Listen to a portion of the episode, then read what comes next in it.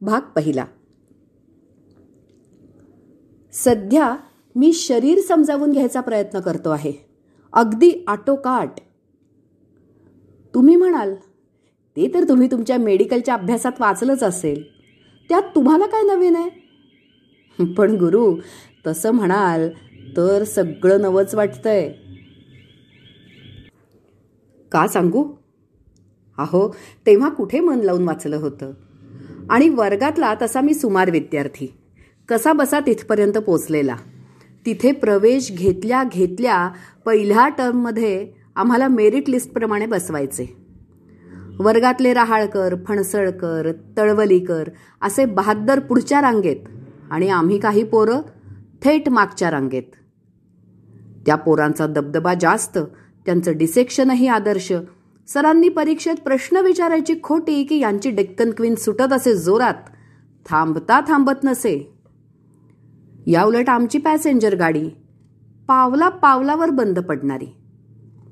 असू द्यात कशाला त्या त्रासदायक आठवणी? तर अशा अवस्थेत जो काही अभ्यास केला तो परीक्षा झाल्या झाल्या सांडलेल्या पेट्रोलसारखा उडून गेला. माझी ती वर्ष म्हणजे एकोणीसशे बासष्ट ते एकोणीसशे सदुसष्ट.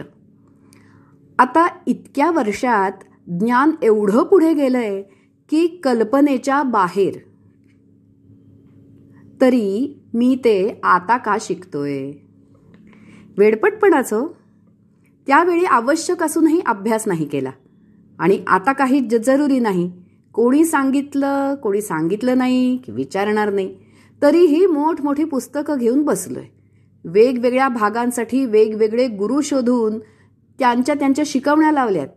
त्यासाठी वह्या केल्यात. बरं हे सगळे गुरु माझ्यापेक्षा वयाने लहान. काही तर अगदी तरुण. मी त्यांना सर किंवा गुरुदेव म्हणतो ते त्यांना चालत नाही. उलट मेडिकल कॉलेजच्या पद्धतीने तेच मला सर म्हणतात. ते मला सांगत असतात त्याचं काय आहे सर? अमुक एंडला अमुक एन्झाईम प्रोड्यूस होतं.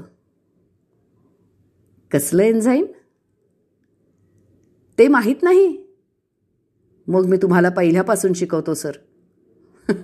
त्यातला काहींचा तर मी मानलेला बाबा आहे. ते सरळ मला म्हणतात बाब्या तुला एवढं कसं कळत नाही? मागच्या वेळी आमका टॉपिक शिकवताना हा भाग मी सांगितला होता. तर काही शिक्षक मित्र मैत्रिणी एरवी मी त्यांना काही नवीन केलेलं म्हणजे चित्र ओरिगामी वगैरे दाखवतो. आता विविध प्रश्न घेऊन येतो आणि विचारत बसतो. हे कसं? ते कसं? ते म्हणतात मित्रा तुला झालंय तरी काय आजकाल? आमचं गुरु शिष्य नातं असं गमतीशीर आहे. तर मंडळी हो आता माझ्या वया भरत आल्यात. मला कुणाला तरी हे सांगावंसं वाटतंय पण धीर होत नाही. वाटतं कुणालाही आतली गुंतागुंत समजावून घेण्यात रस असेल का? पण काहींना तरी जरूर असणार. त्यांच्यासाठी हे सांगतोय. पण सगळ्यांनो घाबरू नका.